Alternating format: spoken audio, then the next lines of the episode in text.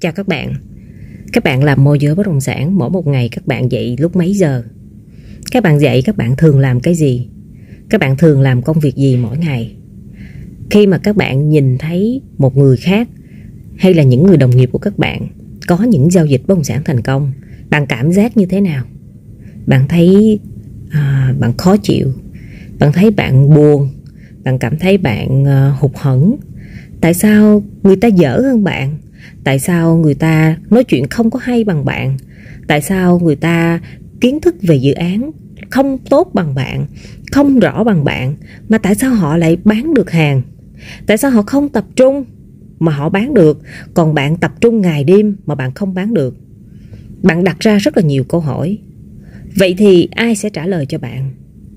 Linh Cô Na sẽ trả lời cho bạn. Mình khi mà mình nghe những cái tâm tư, những nỗi lòng của các bạn nói về vấn đề này, điều đầu tiên mà mình nghĩ rằng á, các bạn cần phải thay đổi đó chính là thay đổi về tư duy. Bởi vì mỗi một người môi giới bất động sản đều có những cái giai đoạn khác nhau. Giống như một loài hoa vậy đó. Hoa, không phải hoa nào cũng nở cùng lúc, cùng thời gian. Có những loài hoa nở ban đêm, có những loài hoa nở ban ngày. Thì bạn đừng có nhìn thấy người ta nở hoa mà bạn ích kỷ, bạn ghen ăn tích ở.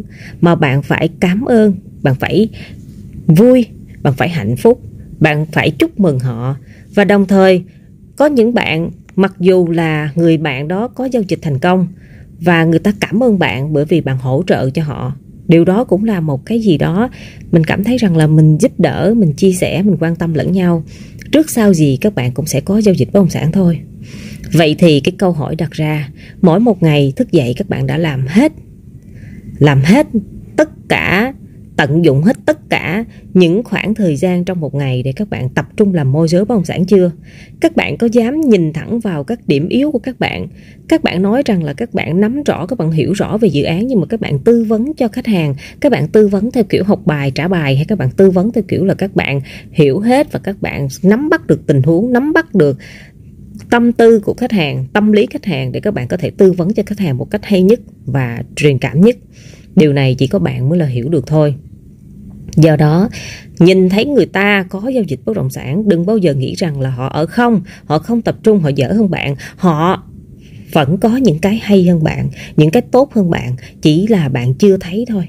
Do đó, hãy chúc mừng người ta và hãy cố gắng, hãy nỗ lực để một ngày nào đó bạn cũng sẽ có giao dịch thành công. Chúc các bạn sớm gặp được nhiều may mắn.